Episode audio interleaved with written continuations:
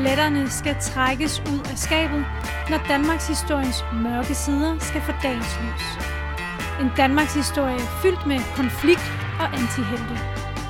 Vi går helt til stregen og lidt over.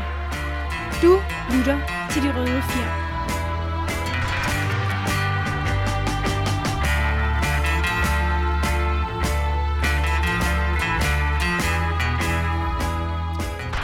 Goddag og velkommen til De Røde Fjer med mig, Andreas Nørgaard og Kalle Kølmand. Jeg vil sige velkommen til Kalle, Ja, men jeg ja. er hjemme hos dig igen. Ja, ja, ja, lige vel- præcis. Tak fordi I måtte komme. Ja, jamen selv tak, Andreas. Hvad så, er du klar til dagens øh, episode? Ja, det er jeg. Ja. Øh, ja, ja, jeg øh, har gået ventet spænding på at høre, øh, hvad det er med den her øh, norske heks, Ja. som vi sluttede af på sidst jo. Ja, lige præcis. Men skal vi ikke lige hurtigt tage et øh, recap til lytterne, så vi lige kan alle sammen få genopfrisket, hvad skete der i sidste gang på Røde Fjer? Jo, lad os gøre det. Øh, vi snakkede om, hvordan at øh, ham her, øh, hans sortsyn og, Ja. og hans bror, øh, som vi har døbt Frederik den Hjemlige, at de øh, tabte det her slag til de her øh, tyske bønder i Dikmarsken. Og, øh, og efterfølgende, så, øh, så var der jo lidt, øh, lidt problemer over i Sverige. Der var jo ham her, øh, Sten Struer den ældre, øh, som der ledte det her oprør øh, i Sverige. Og så øh, var der ham her, øh, øh, Knud de tre roser, som, øh, som, øh, som ledte et oprør i Norge Yes. øh, som, og der jo lykkedes faktisk at tage en, en borg i det, som vi i dag kalder øh, Oslo. Ja. Og, øh, og der var det frem og tilbage, øh, men, øh, men en lang historie kort. Øh, kongens øh, søn, altså hans, so, hans sortsyns søn, som der hedder Christenstjerne den anden, men som i eftertiden hedder Christian den anden, eller Nordens Nero. Han ja. har mange, mange Eller mange Christian. Navne. Eller Christian Tyrann, hvis man er svensker. Ja. Men i hvert fald ham her, Christian, han øh, tager på et lille feltog, et rask lille feltog til, øh, til Sverige, øh, og belejrer Göteborg, og faktisk tilbagevinder øh, Göteborg for de svenske oprør.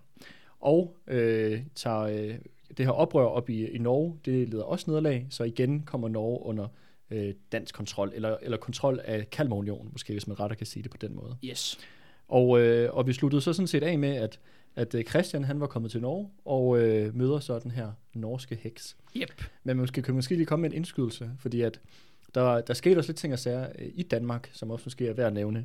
Vi havde blandt andet ham her, Paul Laxmann, som var sådan, øh, sad i rigsrådet og var departementchef faktisk. Ja, ja, en form højt for op, departementchef. Ja. for departementchef, så rimelig højt op i, i statsbiokratiet, hvis man kan sige det, og en af de topfolkene i adelen. Og han blev myrdet på åben gade ja. og kastet i, øh, i en af Københavns øh, kanaler. Ja. Så og det er jo ikke noget, som der var normalt, så at sige. Det var rimelig øh, uhørt, at Ja. sådan noget kunne ske. Og, øh, og samtidig så var der jo kommet den her handelsklasse i København. Og øh, modsat mange andre konger, øh, eller royale for den sags skyld, så ham her Christian anden var faktisk opvokset blandt øh, den her nye, øh, det her nye borgerstand i samfundet. Yes. Øh, og han havde øh, en af sine gode venner, der hed Ambrosius Bogbinder. Ja. Øh, et meget øh, både dramatisk og kedeligt navn på, på samme, måde, samme tid. Ja, ja. men, øh, men i hvert fald så ham der Christian anden, han var en, en ander, anderledes konge i, at han i hvert fald har haft en klar forbindelse til den her nye handelsklasse, øh, og ikke bare havde været låst inde på, øh, på Christiansborgs øh, ja, øh, ja, konge, øh, og andet. Yes. Og så springer vi til dagens episode af Grevens Fejde. Mm-hmm. Episode 4, som jeg har valgt at kalde Den Norske Heks. Øh, og det er også bare vigtigt, det du også kom ind på der, Andreas, ikke? det er, der foregår jo alt muligt andet. Hans sortsyn, han har jo netop gang i en krig mod Sten Sture den ældre, som er den her svenske oprører. Ikke? Og der er også i krig med Lübeckerne og Hansestederne og alt muligt, som foregår, ja, ude i resten af Østersøsområdet i Kalmarunionen. Men jeg har simpelthen øh, benhårdt valgt, at vi skal fokusere på, her i første halvdel af Grevens Fejde, vi fokuserer på Christian den anden. Altså nu er han jo stadigvæk prins på det tidspunkt. Vi siger, nu er, Kronprins vel? Ja, kronprins selvfølgelig, men han er i, det er jo, vi er i sådan i år 1507 her. Mm-hmm. Vi fokuserer nemlig på ham, fordi han har en masse, om man så må sige, øh, personlige oplevelser, ting der sker for ham, øh, ting han ligesom agerer på, som er med til at starte den her, kan man sige, radikaliseringsproces, som mm-hmm. er gang med at foregå i øh, det nordiske samfund, men også i Danmark, hvor han kommer til at spille en nøglerolle i starten. Og det er også derfor, der er så meget fokus på ham og hvad han har gang i. Øh, selvom det skal siges, at han jo, øh, det vi sluttede sidste episode, det der med, at han blev vicekonge i Norge, Øhm, og det er også der, hvor vi ligesom tager fat igen i dag, og vi fokuserer meget på, hvad der foregår, sådan set de norske begivenheder. Mm-hmm. Men det er bare for at sige, at ligesom, der sker også noget andet i større kontekst, mm-hmm. men det er simpelthen valgt, vi holder os simpelthen øjnene på bolden, fordi vi ligesom prøver at finde ud af, hvad er det, der fører til, at Danmark går ind i den her vanvittige, blodige borgerkrig, der kommer med Grevens Fejde Mhm. mm-hmm. i 1536. Og du kan godt høre, altså nu er vi år 507, og vi skal helt op til, undskyld, 1534, før at uh, borgerkrigen starter. Så vi har altså lige en ordentlig... Vi tager lidt tilløb. Vi tager et ordentligt tilløb, men Okay. så gør vi det også ordentligt, vil jeg sige. Og alle de her andre ting, du snakker om, der ligesom foregår i periferien, ja. Eller i hvert fald måske ikke engang periferien, der foregår sideløbende med, er det noget, vi kommer ind på i de efterfølgende afsnit? Altså, jeg, jeg tænker lidt, at øh, vi, vi, holder os, øh, vi forholder os til det, når det er relevant. Okay. Øh, og det er også fordi, at jeg er mere, altså, det er jo, det skal siges, fordi alle de her, den her krig, som kong Hans han udkæmper med svenskerne, Ja, det er jo, sortsyn. Ja, hans sortsyn er udkæmper. Det er jo sådan en krig, som der findes rigtig mange andre af. Forstår du, med det er hans, hans far udkæmpede de her krige, mm. Erik af Pommern og alle de andre udkæmpede de her krige. Mm. Forstår du, med det, som, for mig er det meget sådan... Valdemar Atterdag udkæmpede Ja, ja, udkæmpe de her krige, du ved, det er de her historier, som går igen og igen. Men det der interessante er jo, at Grevens Fejde er noget andet. Grevens Fejde er jo, udover det er en borgerkrig, så er det en revolution, øh, og det er også en religionskrig. Mm. Altså, det, der er så mange andre elementer og spændinger, og så er det også det der med, at, at samfundet går op i limningen. Du ved, borgerne bevæbner sig, bønderne bevæbner sig, adelen bevæbner sig, og de slås alle sammen mod hinanden. Mm. Mm. Og vi snakkede om, at, at på det her tidspunkt, der var folk inddelt i de her... Øh, Ja, stænder eller klasser, ikke? ja, vi snakker også om, at de var i sådan nogle øh, nærmest nogle halvreligiøse religiøse, hemmelige samfund. Vi kaldte dem... Øh, øh, hvad, hvad var det, vi kaldte Vi kaldte dem gilderne, ikke? Gilderne, ja, ja, lige præcis, gilderne, og hvor at folk jo var bevæbnet på det tidspunkt, ja. Og var organiseret de her gilder, Ja, øh, og at, øh, som øh, ofte konkurrerede mod hinanden. ja. Øhm, og at, og at, øh, at, at senere hen, når vi, når vi kommer frem til, at borgerkrigen ligesom bryder ud, at så er det jo det her med øh, blandt andet gilderne, der kæmper mod hinanden. Altså Ja. alle i samfundet kæmper Ja. imod Ja. andre grupper i Og samfundet. det, og det er også bare fordi, de der for eksempel den konflikt, øh, kong Hans, eller hans sortsyn har med Sten Struer, jamen det er jo sådan lidt, kan man sige, det er jo en klassisk nordisk konflikt, hvor, du ved, Hans han mobiliserer nogle legesoldater og flåden, og så, og så clasher de forskellige steder. Og det er også, når Christian den anden bliver konge, så gør han det også. Men jeg synes, det er mere interessant at tale om de ting, der er anderledes. Mm. Fordi det er jo det der med, kan man sige, i de røde fjer, vi prøver ligesom at, øh, hvad skal vi kalde det, fokusere på de her konflikter, ikke? De anderledes ting. Det, der gør også det, der gør Danmarks, Danmarks historien unik på nogle mm. punkter. Øh, og det, jeg synes, der er særlig spændende. Og det er jo faktisk noget også det, der kommer til at ske i dag. Mm-hmm. Og det er netop fordi, at hoved, dagens hovedperson, det er en kvinde. Mm-hmm. Men det når vi til, Andreas. Så Yes. nu, skal, nu synes jeg, vi skal snakke om øh, ja, kronprins Christian i Norge. Yes. Du lytter til De Røde Fjer. Som du lige nævnte før, Andreas, så havde vi jo øh, ham her, Knud, de tre roser. Han mm-hmm. fik jo en økse i panden i sidste afsnit, og, øh, og sådan set er ude. Men det var for at sige, at det her oprør, han startede, især i det her område, øh, hvor han ligesom havde len opad, eller tæt på den svenske grænse, det, er, det ligger i et område, som ligger sådan nord for Oslo, som hedder Hammer, tror jeg nok, det udtales. Og det ligger i Norge. Ja, det ligger i Norge, ja. men det er sådan nord for Oslo. Og det her område, det var ligesom her, hvor at nu de tre russer var kommet ind over grænsen for Sverige, havde mobiliseret alle de her bønder, øh, og så har han jo så taget mange af dem med ned til Oslo, og, så, og faktisk også helt over til Bergen. Mm. Men det var jo ligesom gået i opløsning, efter han døde. Men i det her område, eller den her region af Norge, der er stadigvæk bondeuroligheder. Du ved, bønderne er ligesom taget hjem til gårdene, men det er ikke rigtig sådan blevet nedkæmpet. Du ved, mm. der er ikke blevet gjort noget ved dem. Der er stadigvæk den der utilfredshed, og de vil ikke betale skat. Ja. Så du ved, vi har stadigvæk det her norske bundeoprør. Det er jo lidt nederlag, men det lurer stadigvæk under overfladen. Mm-hmm. Og samtidig er der jo så det her, kan man sige, øh, den her kontakt med de svenske oprør ind over grænsen. Der er så en, øh, en fyr, der hedder Nils øh, øh, Rakvel, Rakvel, Rakvalsson, undskyld. Øh, Okay, det lyder Rak- næsten helt øh, islandsk. Ja, ja Nils, Nils Rakvelsson, som er sådan en lokal bondeoprør. Og desværre ved vi ikke så meget om, hvad der foregår med det her norske oprør. Men han er ligesom, du ved, ind over grænsen for Sverige, han får forsyninger, han går ind i det her område, taler med øh, de lokale bønder, ligesom holder gryden i kog deroppe i det her Hammer-region. En anden ting, der også er interessant, er, at der også er en biskop oppe i Hammer, som mere eller mindre ser i fingrene igennem med, hvad der foregår. Mm-hmm. Du ved, han understøtter det oprør. Og det er jo vigtigt igen at huske i forhold til det, vi snakker om sidst, Andreas. Det er, at den norske, altså kirken i Norge, det er den centrale magtorganisation i det land. Mm. I modsætning til i Danmark, hvor den står svagere, eller i Sverige, hvor den også står svagere. Ja, vi snakker om det med, at, der var, at den norske adel faktisk mere eller mindre var, øh, var uddød, Ja, ja, lige præcis. øh, og, og i høj grad udskiftet med en dansk ja. adel. Øhm, og der er jo ikke nogen kongemagt i Norge som, som sådan. Øhm, det er jo en dansk, dansk Ja, det er en valgkong, man har valgkongdømme, ikke? og man vælger danske konger. Ja, præcis. Øh, så den her centrale øh, ja, magt, der sådan set er i Norge, det er jo kirken, der er tilbage. Ja, og så er ærkebispen i Trondheim er jo Yes. yes. den vigtigste aktør her. Ja. Så det vil Øh, sige, at vi har sådan en situation faktisk nu her, hvor et, der er den her uro, uro der ligger og ulmer blandt øh, bønderne, øh, som også har kontakt til, til bønderne på den svenske side, og det her oprør, som er i gang i Sverige. Ja. Og så samtidig så er det så, at det- virker til, at den katolske kirke i Norge, at rent faktisk de øh, øh, støtter det her oprør. Ja, i hvert fald, i hvert fald indirekte. Ikke? Mm. Øh, og det er jo så her i den her situation, hvor hans sortsyn, han er jo ligesom travlt beskæftiget med at prøve at nedkæmpe svenskerne. Lybækkerne går også på svenskernes side, og det er en værballade, det der foregår der.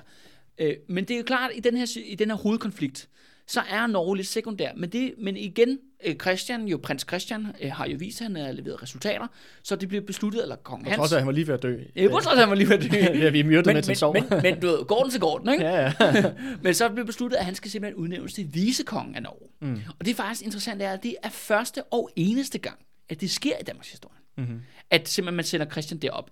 Øh, og Og han igen, bliver vicekonge. Ja, og han bliver vicekonge. Og det igen, altså det er jo øh, i det der, når vi snakker lidt om, om, om Christian, nu snakker vi jo sidste gang om det der med, at han øh, åbenbart det her med det seksuelle, det ligesom var et undertema. Der var en abe, der, der lavede rundt med ham som spæd, og han havde slim i sin hånd, da han blev født og sådan nogle ting. Og der er alle mulige ja. signaler. Men interessant er, at øh, jeg har virkelig sådan spekuleret på, hvem er Christian rigtig, rigtig meget. Fordi han er tydeligvis, som vi også snakker om sidst, en af de mest interessante konger i Danmarks historie. Men en ting i hvert fald, man kan konkludere, er, at han er jo meget ung, han kommer op som den her prins, øh, og skal ligesom prøve at øh, slå det her norske oprør ned. Øh, Hvor gammel er han? Jamen, han er jo så i 20'erne, ikke? Mm-hmm. Øh, han, er, han er jo ikke, og det er også det med, at han er jo ikke det her wunderkid, som Valdemar Atterdag viste sig at være. Mm. Øh, men han er, altså, ved, han er ambitiøs, han er voldsom, ikke? og så er han utålmodig. En anden ting, som også er interessant, er, at han var ret vild med ridderturneringer. Okay. Øh, og det er sjovt, fordi at det er jo den her periode, hvor sådan noget er ved at gå af mode. Ja, altså ud til noget, det er her, hvor du ja, har... det, hvor man rider simpelthen med, med mod hinanden med ja, lanserne. Ja, og det er faktisk efter han kom hjem fra det her øh, feltog mod Jytteborg, som vi snakkede om i sidste episode, det fejrede de simpelthen ved at afholde en ridderturnering Okay. hvor han vandt. Jeg ved, at hvor det siges, jamen så slog han en anden mand af, af hesten og sådan nogle ting. Ja. Jeg ved ikke, om den anden mand lød så bare at falde af hesten, fordi det var ham tale om kronprinsen. Ja, ja, men det var i hvert fald det, der historien siger i hvert fald. Ikke? Okay. Øh, ja. Nå, men det var han vild med. ja, det var han vild med. Og han tager sig til Norge, øh, og med en plan. Det er, at det, der skal ske nu i Norge, er et hostile takeover. Simpelthen, at de her magtinstitutioner, der har været i Norge i forhold til det norske rigsråd, og i forhold til den norske kirke, han vil simpelthen opløse det med magt, og han vil slå det her oprør ned. Og han vil vise jo simpelthen, at han er den nye kompetente konge. Mm. Og en anden ting, der er interessant, er, at kong Hans, uden det skal handle for meget om han var meget kendt for, at han var en meget, han var en god forhandler, og han var tålmodig. Du ved, han kunne godt vente på politiske resultater komme hjem. Christian den anden viser sig at være det stik modsatte. Og det er jo også allerede det, han kommer, da han ligesom som prins, kronprins kommer til Norge, det er det, han viser, at du ved, der skal fart på. Han kan ikke vente på, at ligesom at, at de rigtige, du ved, om så må sige, stjernerne bliver sat på det, øh, står på rigtige linjer osv. osv. Ikke? Ja. Ja. Han er sådan en, der handler. Ja, okay, så på den måde, så kan man sige, at hans far er mere sådan en, øh, øh, hvad kan man kalde det, sådan en øh, politiker, hvor, Ja. hvor, at, hvor at, at, øh, at øh, en prins, øh, prins Christian her, han er måske mere sådan en lidt øh, øh, generalagtig øh, type, eller hvad? Jamen, jamen, jamen, det er også det der med, en anden ting er, at det der med det militære spørgsmål, det viser sig, at han er faktisk rigtig dårlig til at lede slag. Okay, Øh, det er jo ikke så meget om noget, der bliver udtalt i Norge, men det er noget, der viser sig senere i Sverige. Øh, og han lader faktisk professionelle soldater stå for det i det hele taget. Så det er også det der det mærkelige er, han har ikke det der, han er ikke en naturlig øh, Taktiker. taktiker eller strateg, som Valdemar Aldrig var på slagmarken. Mm. Øh, han, er ikke, han har ikke den her politiske tålmodighed og forhandlingsvilje, som hans egen far, hans sortsyn har. Men han har ligesom, øh, men Christian Dan, han har alligevel noget kørende for sig. Han tænker større. Mm-hmm. Han har store visioner, han har store planer, han er, ambitiøs, han er ambitiøs, ikke? Mhm. Mm. Og det er det der med, at han ligesom presser sin vilje igennem. Mm. Mm. Han er også sådan en, du ved, han fejrer ligesom tingene af vejen, ikke? Okay. Øh, Men altså, kan man sige, så længe man kan bare uddelegere opgaver til kompetente folk, så er det jo fint nok at være, Ja, og så netop det at være spørgsmålet om- ambitiøs, og så kunne uddelegere. og det er også det der med en anden ting, han viser sig, han er, han er, han er villig netop til at uddelegere til, øh, til folk, som har de rigtige kompetencer. Og det Mhm. er noget, vi kommer til at se i dagens episode. Men han kommer til Oslo. Mm-hmm. Og det første, han gør, når han kommer til Oslo, det er, at han indkalder til sådan et, et ting øh, for landet. Du Mm, ved, hvor, et råd. Et råd, ja. Men, det, men du ved, han indkalder alle stænderne. Så de norske bønder kommer, de norske borgere kommer, øh, og selvfølgelig kommer adelen og kirken. Mm. Og det første spørgsmål, han stiller, nu kan man sige, at han har sådan en stor forsamling, så stiller han så spørgsmålet, øh, sådan et retorisk spørgsmål. Så siger han, hvad gør man med oprørere? Og svaret er jo selvfølgelig, man dræber dem. Mm-hmm. Siger, siger forsamlingen det? Ja, han, han spørger dem, jamen hør her, øh, kære øh, borgere i kongeriget Norge, øh, hvad, hvad, hvad, hvordan ifølge loven, og hvad der er sædvane og alt det her, hvad gør man så ved oprør? Jamen, så bliver de jo nødt til at svare, jamen dem, dem henretter man. Øh, og det på den måde, kan man sige, han svinger dem allerede ind til ligesom at sige, okay, I er godt klar over, hvis I bliver ved med at lave ballade, hvad der kommer til at ske med jer. Ja, ja. Så det er en eller anden form for, kan man sige, uh, intimidering, Ja. det der foregår der, ikke? Han er i gang med at få dem faktisk til at fælde en dom over sig selv, hvis Ja, de fortsætter. Ja, lige præcis. Og så er det jo det der med, at det andet er, at han så indsætter sine egne mænd på de her strategiske borge i Norge. Ikke? Mhm. Og der er jo ligesom de her, i hvert fald de her tre, der er de vigtige. Ikke? Ja. Der er den her, øh, ja, Akershus i Oslo. Ikke? Der er Mhm. Bergenhus, som ligger sjovt nok i Bergen. Mhm. Øh, og så er der en, der hedder Bohus, som er sådan den primære grænsefæstning op mod Sverige. Okay. Øh, og der indsætter sine egne mænd. Det interessante er, hvem han vælger til at inds- blive indsat det her Ja, ja, vi, sted. vi kendte jo faktisk en fra sidste afsnit. Vi snakker om ham her, Henrik øh, øh, Ja, Kundi, men som du kan huske jo, så kom jeg jo lige til at bryde den her frit lejde-kontrakt med Knud de tre roser. Ja, og kom til at blande en økse i panden Ja, af ja, ham. lige præcis. Ikke? Og han røg jo faktisk i bad standing. Det er rigtigt. Så han er faktisk bare blevet sendt hjem, Han er bare væk. øh, og f- øh, skal, han skal passe sit gods. Okay. Øh, men det er, det er jo ikke, fordi de her er så relevante eller interessante, dem han indsætter på de her borgere, udover deres baggrund. Øh, allerede der, der viser Christian, at han vil noget andet, fordi han udpeger ingen forædlen Okay. til at komme ind på de her borgere. Han udpeger, øh, udpeger folk med borgerlig baggrund. Mm-hmm. Altså folk fra den her Handelsklasse. Ja, ja. Ligesom folk, ligesom folk som Abrosius bogbinder. Mm. Det er dem, der blev udpeget til at sidde på de her borge. Og det er jo også det der med, at det er det, der gør Christian den anden som en radikalt anderledes konge i forhold til så mange andre. Det er, at han kigger mod en helt anden klasse i samfundet. Mm-hmm. Christian har hele tiden det der med, at han, det er borgerne, han, han, han fører politik for. Det er, dem, det er deres interesser, han varetager. Det er de folk, han udpeger Mm. til de høje stillinger i, det, i, ja, i, i Norden, ikke? i Kalmarunionen, Danmark-Norge. Ikke? Mhm. Øh, og det er det, der er så anderledes, og det er jo allerede her jo, at de adelige fjender og kirken og alle mulige andre begynder at, altså, han bryder Traditionen. Det, ja, ja, det, ja, det er jo det med, det er jo ikke fordi, det står i nogen steder. Altså jo, der står i de der håndfæstninger, de undertegner, at man skal, man skal give ting til adelen. Ja. Men der står jo ikke, at det skal have det her, det her, det her. Nej, så nej. specifikt. Øh, men han bryder bare med nogle sociale normer og traditioner. Ja. Og hvordan, øh, hvordan fristes til at spørge, hvordan tager adelen, modtager adelen det her? Jamen det er jo det der med, på det? altså lige nu kan man så sige, det er jo ikke så det store problem endnu. Fordi lige nu er han jo bare prins i Norge. Ja. Altså, så- men det er jo det med, at når han bliver konge, så lige pludselig bliver det en meget, meget større konflikt. Mm. Men det er bare for at sige det der med, allerede i Norge der, som, hvor han jo får lov til at lege. Han får mm. egentlig lov til at lege kongerige. lidt. Ja, ja, han får lov til at lege kongerige deroppe, Ja, ikke? ja. Øh, mens hovedbegivenhederne, de ligesom foregår andre steder. Det foregår mm. i Sverige og så videre, så videre, ikke? Men så der kan man faktisk allerede begynde at se øh, nogle tendenser, som der så senere hen bliver Ja. mere fremtrædende i hans En anden periode. ting, han også gør, er, at han øh, hjælper virkelig for første gang nogensinde de norske købmænd med at få en fod på markedet. Okay. Og det er især i forhold til hansestederne. Altså Ja. især Lübeckerne. Ja. Som vi har talt om mange gange før, Andreas, så er det jo det der med, at Lübeckerne har jo virkelig en stærk øh, tilstedeværelse i Bergen. Mm-hmm. De har simpelthen en hel bydel, de kontrollerer det her område. Øh, og de øh, vil jo gerne have monopol på al handel. Altså alle de naturressourcer, der bliver produceret i Norden, de bliver sådan, sådan suget op af den der Hansestad, ikke? og det er dem, der sælger den videre. Ikke? Det er det, der er simpelthen hele deres game, det er det, de tjener deres profit på, deres penge på. Ikke? Mm-hmm. Det er med, at de er jo de her øh, folk, der fragter ting fra A til B. Ikke? Ja, de er de her mellemmænd. De her mellemmænd, men, men bare har en monopol øh, kontrol over markedet. Men det stopper Christian simpelthen her.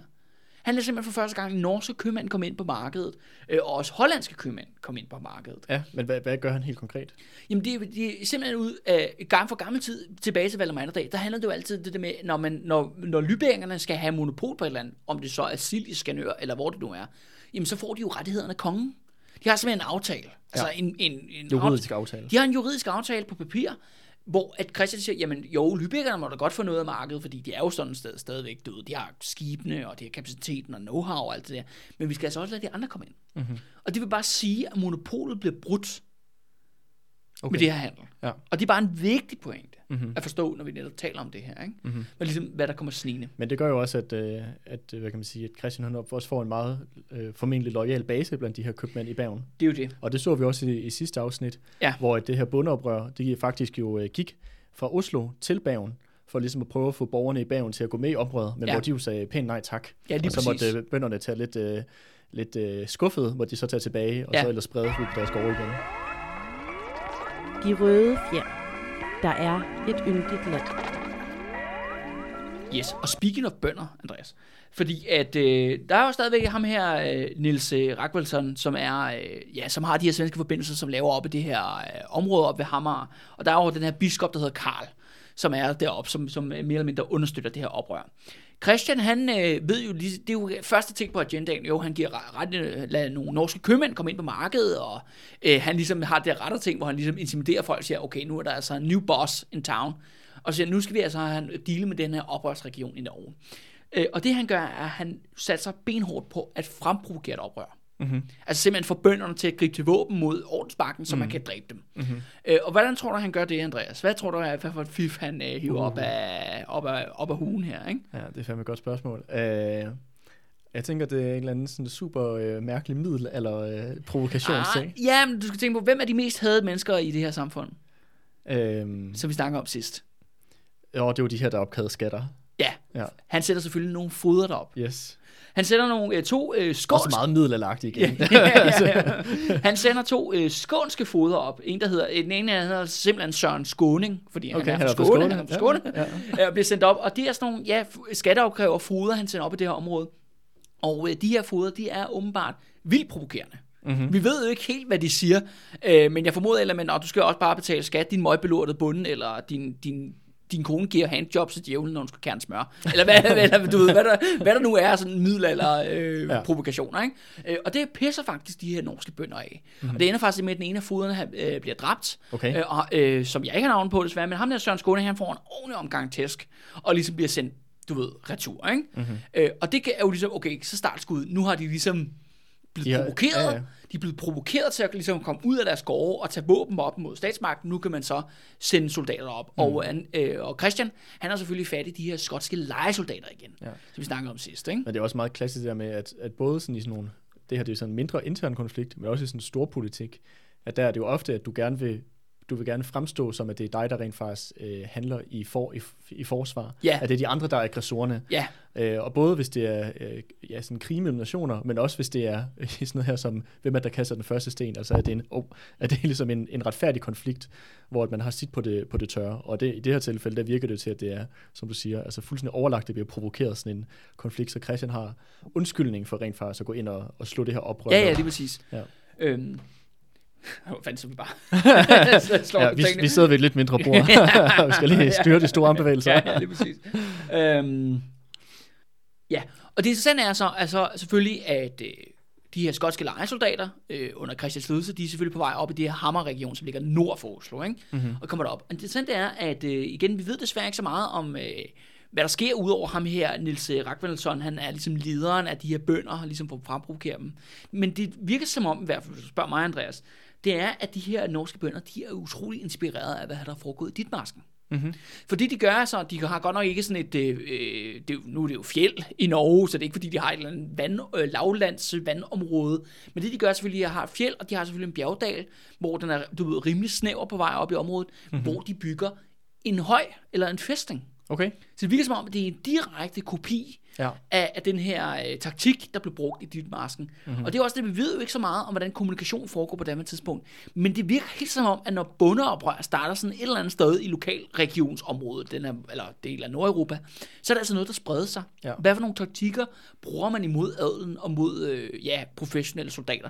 Så de her norske bønder, de har altså simpelthen bygget en eller anden form for vold, fæstning med palisader, øh, i sådan en bjergdal, som er smal, og så venter de selvfølgelig på, at øh, ja, de der professionelle lejesoldater skal komme til dem. Jeg forventede, at du ville sige, at de ville bygge en mur henover, øh, eller sådan en eller anden form for øh, voldgrav eller mur igennem den der bjergdal. Men det havde måske også været rimelig stort arbejde. Ja, ja, gang. altså du skal tænke på, de har jo kun et vis antal dage Ja, ja, ja. ja. Og, og ligesom reagere på. Ja, men det, det, jeg siger bare, det, nu er det ikke, fordi jeg skal lege, øh, lege militærgeni, men det havde jeg i hvert fald gjort. Nå, Så nu er det okay. bare, nu er det bare sagt, bønder. Ja, Næste okay. gang skal jeg oprøre, så bygge en fucking mur. Jamen altså, jeg er sikker på, at folk i Vestjylland eller et eller andet, de, de tager noter, ikke? Nå. Ja, alle de bjergdale. Ja, ja, er i bjergdal, Vestjylland. ja, ja. øhm, ja, men de, men de øh, har i hvert fald bygget den her mur, og, øh, og de venter så på, at, øh, at Christian kommer til dem. Og det kan man sige er jo faktisk en meget, meget god strategi. Det giver faktisk mening jo, ligesom at lade dem komme til dem.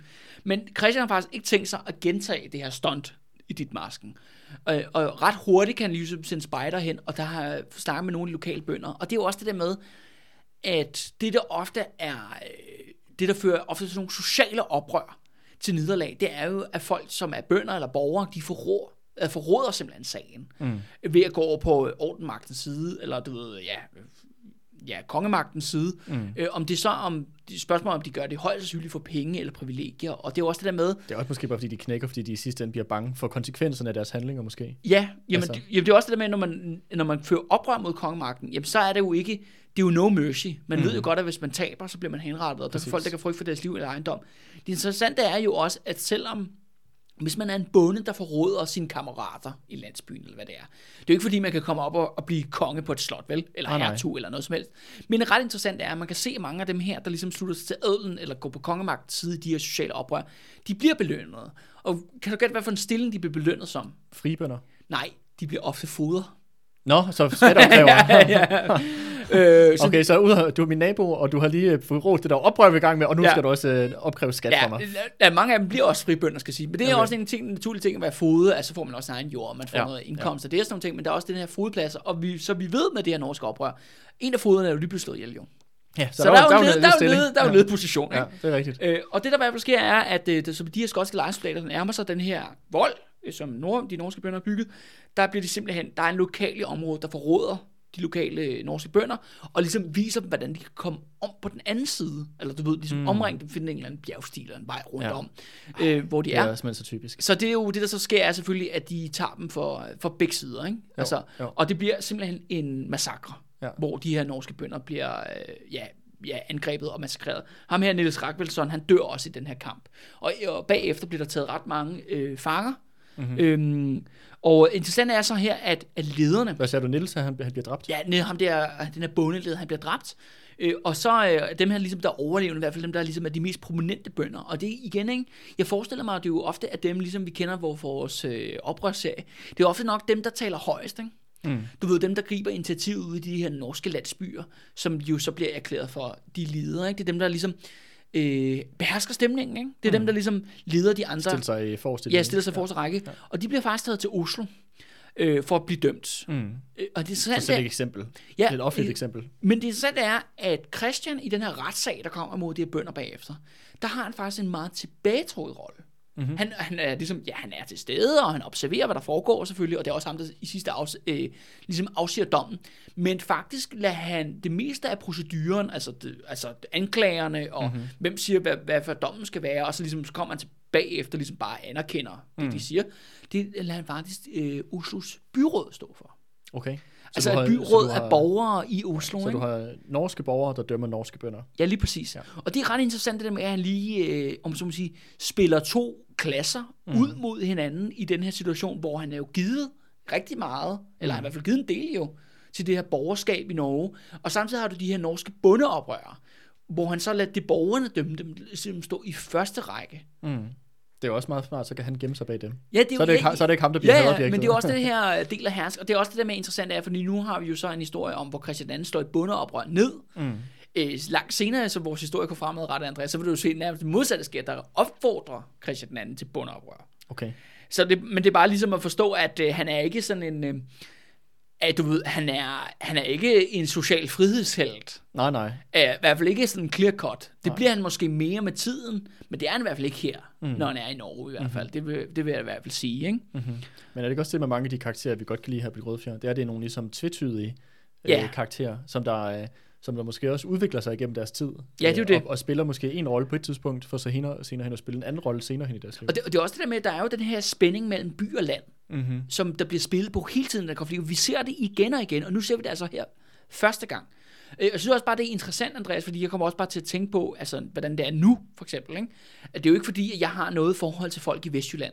Men det, det sjove er bare med hele det her Inger Støjberg-cirkus, øh, og Nyborgerlige og alle de her folk, de bliver ved med at claim Vestjylland, hvis du har lagt mærke til det. Ja, også i, i forbindelse med alt det her mink. mink Ja, ja, mink, altså, og også fra Vestjylland og sådan nogle ting. Og så kan jeg jo sådan en rigtig københavnerrøv, ikke? Mm. Du ved, så, jamen, så må jeg formode jo, at de er opposition til mig. Mm. Og der kan man jo så tale om, hvis København er storbyen, og det er, jo, ja, det, er det jo. Der er ikke så mange andre. Nej, der er jo ikke så mange andre. så må Vestjylland være det mest sådan, du ved, landlige. Altså, der ligger jo ikke nogen større byer. Der er Ringkøbing, ikke? Altså, det er jo... Herning. Ja, Viborg, Herning, ja, ja, men, noget. Men ja. men det, det er også sjovt, du er jo ikke for landet som sådan, jo. Du er for en provinsby, ikke? Ja, ja, men, men ja. jeg synes bare, det er interessant det der med, at det der med sp- spænding mellem land og by, det er jo også tydeligvis noget, der findes. Det er i Ja, ja. noget, at der Inger Støjberg og Nye Borgerlige bejler helt vildt til. Man kan i hvert fald sige, at der er i hvert fald nogen også sådan politisk set, der har en interesse i at, at, øh, at blæse den her splittelse op, til at gøre, noget, til at gøre det til noget stort. Ja. Øh, I hvert fald sådan en som Inger Støjberg. Men jeg, apropos Inger, Støjberg, så var der også meget grineren. Øh, jeg hørte bare, at øh, hun stiller op i en eller anden lille bitte by. Hun lavede en eller anden lille bitte by, hun kommer fra ude over, over i Vestjylland. Jeg Ja. ikke ja. hvad den hedder. Men der var en venstrepolitiker, som ligesom rent faktisk leder den her venstre gruppe i byen. Han var også ude at være sådan et. Altså hun tager som gissel i hendes, Ja, hendes, det, ja, ja, ja. hendes politiske spiller. Ja, ja, ja, og det, nu vil jeg ikke sidde her som københavner og fordømme alle, der bor i Vestjylland, ikke? Nej, nej. Men det er bare sjovt det der med den her, øh, øh, hvad skal vi kalde det, mm, måske den opfundet, men, Mm. men altså i... Den eksisterer. Vi kan konstatere, ja, at det eksisterer. Ja, ja, altså den her spænding mellem mm. land og by. Og det er også det, nu ser vi det her i, i forhold til det norske oprør, og vi kommer til at se det igen og igen igennem Grevens Fejde. Mm. Øh, og det er også bare sjovt at se, at det findes stadigvæk i dag, ikke? ja. Øh, så jeg er sikker på, at vi kommer nok til at snakke om det i, i, Helt sikkert. igen på et andet tidspunkt. Helt sikkert. Øh, og ja, og hvad, hvad, hvad, hvad tror du, der sker med de her bundledere? Hvad tror du, deres øh, dom bliver ved, uh, for den øh, Oslos byråd? Jamen, jeg kunne da godt forestille mig, at de bliver dømt til døden. Ja, det gjorde de da, de bliver dømt til jul og stejle. Yes. Så de bliver På selvfølgelig... god middelalderstil. ja, lige præcis. Så de bliver jo selvfølgelig, fordi de er jo forrædere, og så bliver de selvfølgelig, ja, brutalt myrdet. Det er klart. Øh, og deres øh, hoveder bliver delt fra deres kropper og sat op på pæle, og så, klart, så videre. det er Meget, meget, meget klassisk. Ja. Øhm, Det er jo som vi vant til at blive rødfjer. Ja. Det, det, er jo, det er jo sådan, at, at forrædere og oprørsfolk, de, de bliver behandlet. Ja, lige præcis. Det, skulle, det kan være, apropos venstre, det kan være, at Jacob Ellemann skulle tænke over det, ikke? Ja. De røde fjer. Med lov skal land bygges. Øh, men Christian han er jo for langt fra færdig, fordi han er jo netop kommet til Norge for ligesom at nu skal det være et hostile takeover. Og det er jo det med at forstå, at Norge har jo været et selvstændigt land, Mm-hmm. men som er så, om man siger, frivilligt mm. Mm. gået ind i en union med Danmark og Sverige. Ja. Men nu er det sådan set det her, hvor han kommer ind som prins Christian, at Norge ophører med at være en selvstændig nation, og bliver, om så man sige, bare en provins i Danmark. Mm-hmm. Altså ligesom Jylland, kan man sige, eller Sjælland er ja, Ja, en ja. provins i Danmark, eller Skånelandene er en provins mm-hmm. i Danmark. Øhm, og det, det næste er jo, at øh, han jo ligesom, okay, nu har han jo slået bundeoprør Ellers ned. hvis vi holdt til en fantastisk. Ja, ja, han har slået bundeoprør ned. Ja. Ja. Han har fået borgerne i byerne på sin side i Norge. Hvem er der så tilbage? Jamen, der er selvfølgelig kirken. Mm-hmm. Kirken skal sendes et, øh, en besked. Og det første, han gør, er, at øh, der er jo ham her, der er sådan en biskop i Hamar, som, øh, som hedder Karl. de to sekunder. Det var også apropos, nu snakkede vi om, der var den her splittelse mellem, den der spænding mellem land og by. Ja. Men det er jo også noget, vi snakkede om tidligere. Der er den her spænding mellem øh, kirke og konge. Ja. Fordi du har jo kirken, der er en international organisation, og så har du kongen, der sjovt nok er en national aktør. Ja, lige præcis. Øh, så det var bare lige, bare lige apropos de her, Ja, ja, endnu en af de her, hvad kan man sige, øh, skillelinjer i samfundet. Ja, ja, det er også det det er jo værre, det er jo en, her, det er en rimelig sådan kompleks ting at komme ned i Grevens Fejde, her, ikke? Ja, Ja, ja. Det er vi bruger så meget tid på ligesom at, at varme op, kan man sige, ikke? Ja. Men der er ham her biskoppen i Hamar, som jo... Hvad hedder han, siger du? Han hedder Karl. Ja. Øh, men han har så, ja, enten, du ved, det er lidt sådan lidt svært at kiste om, hvor meget han egentlig har støttet op om det her norske oprør. Men han har i hvert fald støttet på den ene eller på den anden måde. Og Christian har så en meget, meget kort proces. Han, øh, han arresterer ham simpelthen bare. Og sætter ham okay. i fængsel. Ja. Øh, og da han kommer faktisk til at dø, han kommer faktisk til at sidde i fængsel helt frem til sin død i 1512. Hmm. Øh, og der, kan ligesom, der er ligesom slået kirken af, af pinden, ligesom sendt besked ud til øh, ja, den norske kirke, om hvad der ligesom sker med folk, der støtter op under, under oprør. Øh, og det her, at øh, det lyder jo ikke så dramatisk, han arresterer en oprørsbiskop og sætter ham i fængsel, men det er faktisk et brud med, hvordan tingene havde været. Mm-hmm. Øh, og du kunne bare huske i forhold til vores diskussion omkring Valdemar dag, hvor mange problemer Christoffer den anden han havde, fordi han arresterede i ham der, øh, du ved, strandvaskertyge der, øh, Nå, og for, for Nordjylland, ja, ikke? ja, jeg tror, hvad det var det, at, øh, at øh, Danmark blev lyst i band. Altså, der var ikke Ja, nogen, der kom i, i, i, i, i himlen. Ja, lige præcis. Øh, og, og det der med, at Christian han laver direkte angreb mod den her ja, internationale kirke, eller europæiske katolske kirke, mm. og det faktisk ikke har nogen konsekvenser. Mm-hmm. Det viser, at, at, at den norske kirke, og den katolske kirke i det hele taget, er i et meget, meget svækket position. Mm. At det der med, okay, at man bare kan gøre det mod en biskop. Og det ene ting er, nu er det jo magtspil op i eliten. Mm. Men det er jo også det der, når andre borgere, altså du, normale mennesker, om sig bønder og borgere, kan se, okay, øh, prinsen tog en biskop til fange, han dør i fængslet, og der sker ingenting. Mm. Der er ingen konsekvenser. Og det er jo det der med, når, så, når magteliten begynder at slås, jamen så er det jo ligesom noget, der kommer ned Siver nedad. siver nedad, og ligesom siger, jamen okay, hvis de kan angribe det vi, og du skulle også tænke, alt foregår jo, den her verden, de lever i, det er 1500-tallet, alt foregår jo inden for kirkens rammer, alt er en religiøs mm. kontekst, øh, de lever i den her verden, øh, og du lige pludselig ser, at de institutioner bliver angrebet, og mm. det har ingen konsekvenser, og så tænker man, hmm, det kan også godt være, at jeg skulle skubbe lidt til hegnspillen, ikke? Ja. Du ved, eller, eller gøre noget ved det der kirke, ikke? Ja. Og det er jo ligesom første gang, vi ser det i en nordisk kontekst. At der ligesom, at kongen angriber kirken. Der har været meget palaver med kirken før det, men hvor der ikke sker noget. Mm-hmm. Og det er det, der er mindst interessant, det der med, at der ikke sker noget. Mm-hmm. Og det er jo... Og det sætter ligesom et øh, præcedens. Ja, lige præcis. Ja. Og det andet er så også, at den her norske ærkebisp i Trondheim, som er jo, ja, det er jo der, den vigtigste sådan, politiske magtcentrum i Norge er, ærkebispen, han dør så godt nok af alderdom øh, kort efterfølgende, og der indsætter Christian bare en af sine egne venner til at være okay. Ærkebiskop. Endnu en borger, eller? Nej, nej en, ad- en adelsmand, der hedder Christophen øh, Walkendorf. Okay. Øh, øh, faktisk meget Ja, sjov. vigtig. Øh, nej, ikke sådan, men der er sådan en sjov anekdote, der er i forhold til den her episode, jeg lavede om Johannes Evald. Ja. Øh, han har lavet det kollegium, som Johannes Evald øh, boede på. Da Nå, han, okay. øh, da han læste, der It's læste teologi. Det, ja, der han læste teologi øh, i, i København. Det var Ja. bare sådan en reference. Det, det, Ja, ja. det oprettede han. Yes. Men, men, øh, nej, men han bliver så indsat. Han er sådan en adelsmand, som er taget med op for at ligesom støtte Christian, øh, prins Christian der, mm. i hans øh, hostile takeover, og han bliver sådan en indsat. Og det er også det der med, at han har jo ingen kirkelig baggrund whatsoever. Du ved, det eneste, hans eneste kvalifikation er, at han er kongens rådgiver. Ja. Og han ligesom kommer ind og, og tager den her post. Ja. Øh, og, og så har man sådan set taget magten i Norge, og Norge er faktisk ophørt med at være selvstændig. Mm-hmm.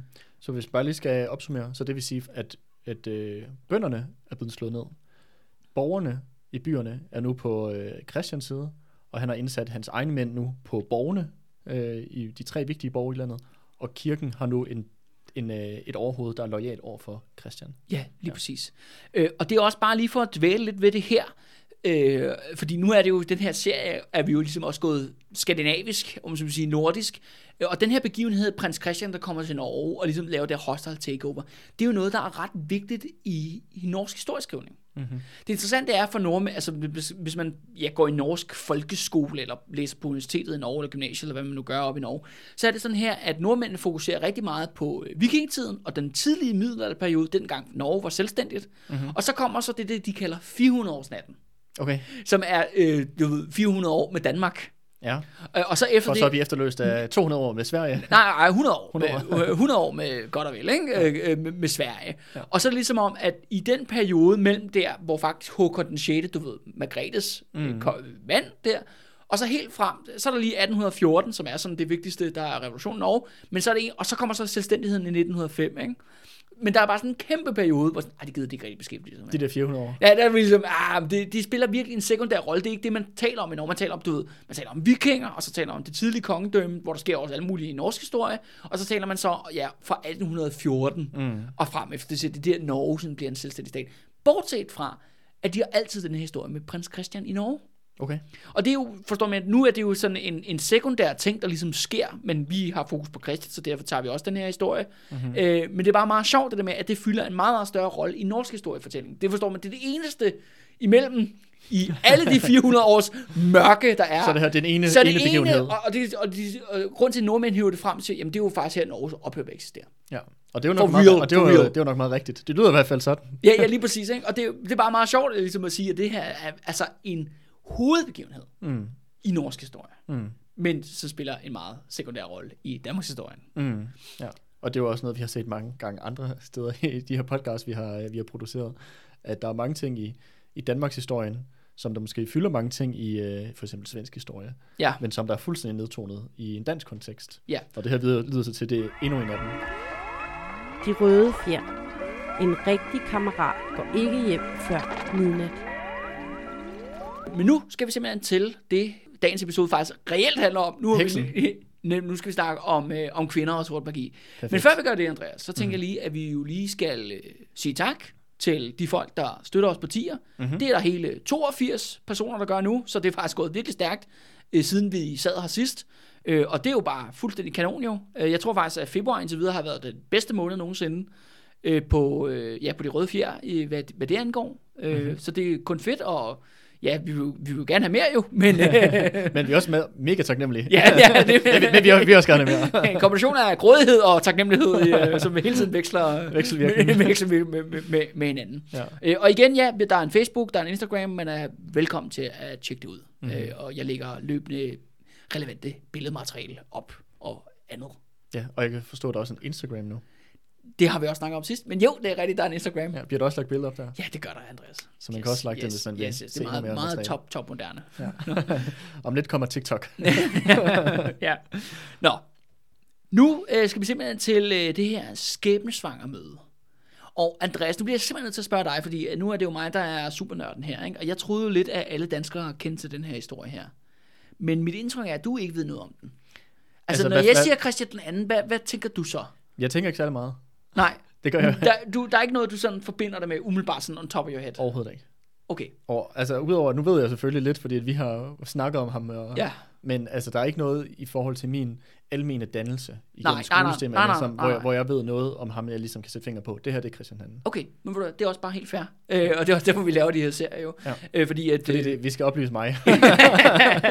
ja, men, og, nej, men, øh, det Røde Fjer er jo også et projekt, der handler jo om, at vi skal fortælle, hvor fed Danmarks historien er jo. Mm. At der er masser af action. Ikke? Ja, ja, altså, Hvor, men, men hvor folk, de, øh, det, det virker som om, at hele dansk historie, øh, establishment-historie, de gokker rundt med 2. verdenskrig, så siger jeg bare, hør jeg, der er altså også mange andre fede ting. Mm. Og det her, det er en af de exceptionelle ting, der netop sker i Danmarks historie, og jeg faktisk øh, har prøvet at tænke mig lidt om, øh, op til dagens episode, om jeg kan komme på et andet land, hvor noget lignende er sket, og ved du hvad, jeg kommer faktisk fuldstændig blank. Op Okay. i hvert fald, når vi taler i den her periode, der i 1500-tallet, slutningen af middelalderen og starten af renaissancen.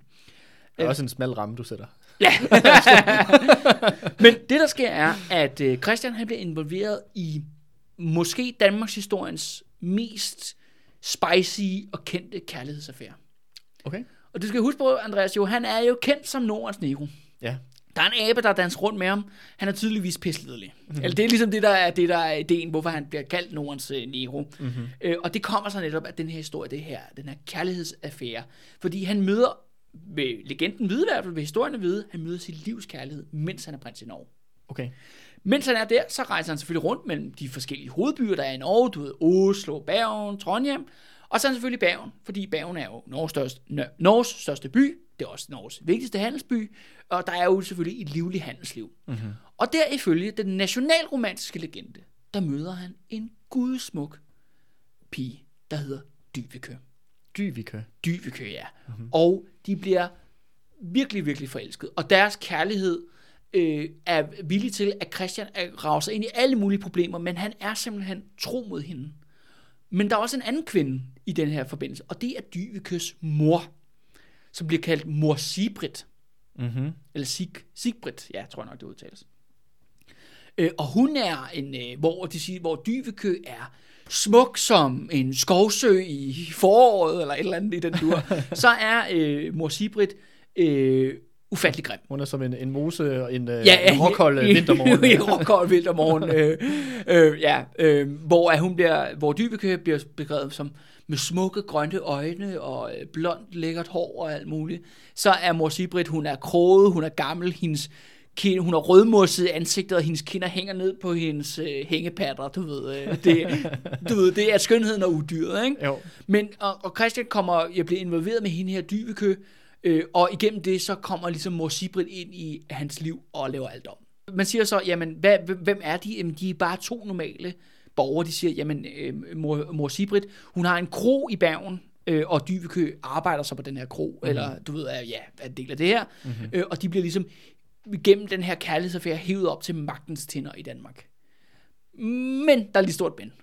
Fordi at, øh, og det er jo sådan en normal romantiske version af det, ikke? At han, du ved, i det, historien er, at han er i Bergen, øh, ham der, Christoffer Walkendorf, som er jo ærkebiskop nu af Norge, de er jo, hænger ud, og så har Christoffer, han har været i byen et par dage før jo, ikke? og så hænger han ud, og så, så spotter han hende, den ufattelig lækre dybekø, der serverer øh, bajer mm-hmm. nede på det her værtshus i Bergen, ikke? Mm-hmm. Og siger, hende der, hun er så lækker, at det kunne være, at det var lige noget for prins Christian. Mm-hmm. Så han hiver ham med dernede, og de, han mødes så med Dybekø, og fordi at hende, øh, hun er jo ellers en meget sådan ærbar jomfru, men hun kan jo ikke sige nej til prinsen af Kalmonion. Nej. Og det bliver man nødt til ligesom at, at gå i seng med. Men så viser sig, at det er ægte kærlighed, så det er jo altid Det var heldigt. Ja, det var altid godt. Men der er så bare lige et stort problem, Andreas. Ja. Øh, nu har du nok hørt om det her, nogen der synger øh, på, i dansk radio, sådan nogle, jeg kigger på fugle. Jo. Ja. Ja. Men vidste du, at øh, fugle i det hele taget, det er et slang for middelalderen? Øh, nej, det vil Nej, sige. fugle er slang for prostitueret. Nå, jeg havde, jeg, jeg, havde godt duet, at det var et slang for kvinder. Ja, ja, ja, ja. Og det, og det er også, hvis vi lige stusser over, hvad dybekø, altså navnet dybekø egentlig betyder. Det betyder egentlig lille due. Okay. Øh, men så skal man bare, et eksempel er, for et andet model, vi kender fra daværende periode i Bergen, der hedder at de andre prostituerede, altså de kvinder, som arbejder som prostituerede der, de er kendt som øh, den sorte høne, den hvide høne og svalen. Mm-hmm. Så det var sådan Så kan du godt se, Ja. at lille due Ja, okay. passer jo perfekt ind i det her. Ja. Og også forstå, at mor Sibrit er ikke mor til Dybekø. Hun er hendes pimp. Okay.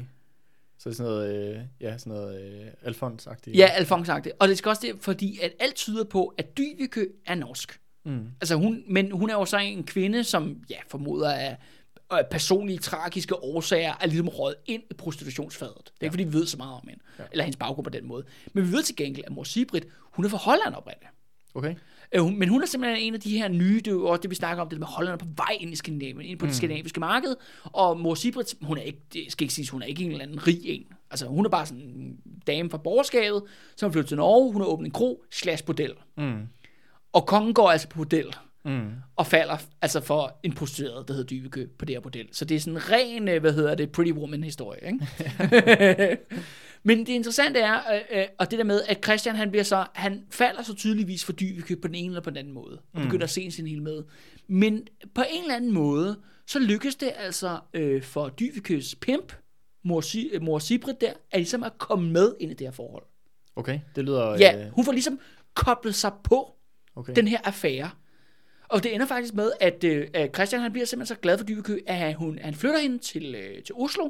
Jamen så hvad det her, du ved, prinsen skal være på Akershus. Det er Ja. ja. Norges vigtigste fest, fæstning. Øh, der flytter han hende simpelthen og får simpelthen, jeg køber et hus til hende, hun kan bo. Men mor Sibrit fly- flytter med. Okay, det lyder super mærkeligt. Det lyder super mærkeligt. Og og det interessante er, som det her forhold, det udvikler sig, så ender det faktisk med, at mor Sibrit får mere og mere magt. Og hun stiger faktisk til toppen af magtpyramiden. I, i Norge? Ja, og det her, det er fuldstændig unikt i nordisk historie, men jeg vil næsten også sige verdenshistorien. Altså, jeg kan ikke komme på noget andet eksempel, Hvad hvor hun har tilbudt, en gør- kvindelig pimp Ja. igennem en prostitueret kommer op og bliver næst efter kongen den mest magtfulde person i hele i, i, en, i en stor magt. Hvad er det, hvad er det hun, hun har at bringe til bordet, så at sige, her mor Sibrit? Jamen, altså, vi ved jo nogle ting om hende, og det er, at udover at øh, hun er altså ikke tabt bag en vogn, hun taler øh, mange forskellige sprog. Hun taler jo selvfølgelig dansk, eller nordisk er nok mere rigtigt at betegne det, mm. som på daværende tidspunkt. Norrønsk. Øh, hun taler selvfølgelig nederlandsk, fordi det er hendes baggrund. Hun taler tysk, fordi det er jo meget beslægtet med ja, mm. de andre sprog. Øh, og så taler hun faktisk også fransk, mm. hvilket er sådan ret interessant for en... Øh, Ja, for en person med hendes status, øh, i hendes sociale lag. En hendes, Alfons? Ja, ja, en Alfons. Ja. Men der, det går videre end det. Hun er enormt interesseret i filosofi. Okay, Hun er en ivrig læser af Platon.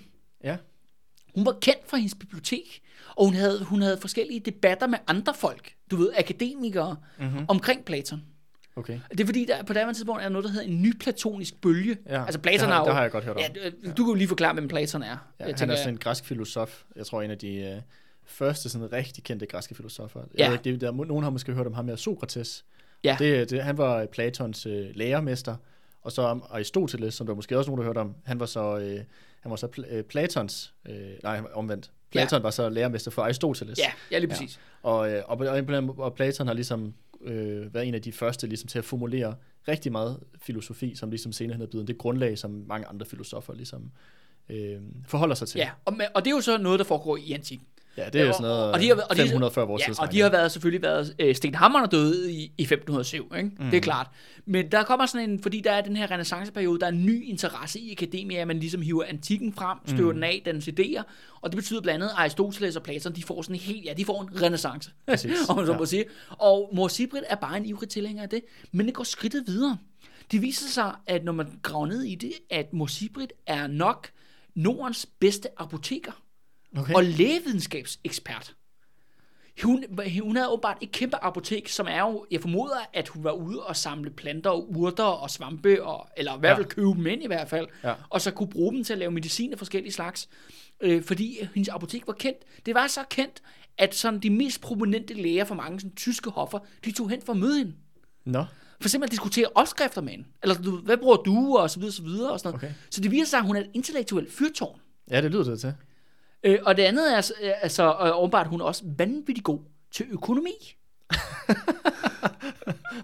Altså, det er jo helt, øh, du ved, man bliver helt, altså, det er også det med, det er faktisk Hun har sans for business, hun har hun er filosof. Øh, ja, lægevidenskab. Øh, ja, ja, og det er også derfor, Åbenbart kan, ved, ved hun, hvordan man bruger øh, en god position til at udnytte den, så man kan kæmpe sig op i, Men øh, Andreas, det er også derfor, jeg, i rang, det er også derfor, jeg spurgte dig, det er også derfor, inden vi gik i gang med det Ja, jeg har her, aldrig hørt om hende. Jeg, jeg lige spurgte sådan, prøv lige at fiske lidt efter, okay, har du nogensinde hørt om det her? Nej, det har jeg aldrig. Men det er jo det der, altså, hvor kan vi sige, ja, Dyveke, hun er bare et eller andet sted a pretty face, ikke? Mm. Men det er jo mor Sibrit, der er den interessante. Mm. Øh, og hun jo på en eller anden måde får koblet sig til. En anden ting er, at hun var meget, meget kendt for, hun sagde sin mening. Mm-hmm. Og hun var sådan en, hun havde ingen respekt for, hvordan det der stændersamfund fungerede. Det vil sige, du ved, der var jo alle mulige regler og traditioner for, hvordan man tiltaler folk med blåt blod i årene. Ja. Konger, prinser, adelsfolk, biskopper, you fucking name it, ikke? Mm-hmm. Men hun sked højt og heldigt på det hele. Hun var sådan en, hun kaldte en spade for en spade. Mm-hmm. Og det blev hun bare kendt for. Og på en eller anden måde, altså, fordi at Christian jo så rent ind i hende ved, igennem at han begynder at bange hende der dybekø, ikke? Ja, ja. Så har han jo haft nogle samtaler med hende, og så har hun opdaget, hvem er hende her? Mm. Altså, øh, hun har, øh, hun har al den her viden, hun kan alle de her ting. Men interessant er, hun har også et kæmpe netværk. Fordi hun jo netop har de her, ja, hun har de her akademikere, hun diskuterer filosofi med, ikke? Hun har alle de her læger, hun diskuterer medicin med. Mm-hmm. Og så har hun alle de her business, og det skal så siges, at hun, hun har en, en, en, en 3-4 brødre, som også er involveret i mulig hollandsk handel. Ja, Ja, Du ved, okay. nogle af dem bor i Holland, nogle af dem bor i Norge, osv. osv. Så hun har også et netværk. Men det interessante er, at der er også nogle af de her hollænder, som er øh, beskæftiget med øh, de kriminelle Okay. De smuglere, for eksempel, og sådan noget. Ja, så hun har også nogle kontakter til underverdenen. Det lyder til, at, at hele familien har sans for business. Ja, ja, ja. Så det er virkelig sådan en, en interessant øh, øh, tilfælde. Ja. Øh, og det andet ting, hun også viser, jo, ja, hun er også ekspert på børnefødsler. Ja, Hun er også jordmor-ekspert. ja, okay. Øh, og, øh, Wow. øh, det er også det med, at nu bliver hun beskrevet som vanvittig grim i de her kilder, men det er jo adelsfolk, Ja, ja. der har skrevet de er pisse misundelige. Ja, ja, ja de, de, er bare pisse misundelige. ikke? Nej, de føler det sikkert troet af hende. Ja, det gør de jo. Ja. Ja. Og det er jo også det der med, at, øh, at, at de ligesom maler det der fanden på billedet. Mm, altså, om, fanden på væggen. Og det er også det med, at du skal tænke på, at hun jo bare sviner dem til, hvis hun synes, det er nederen, det de har Ja, ja, ja, ja.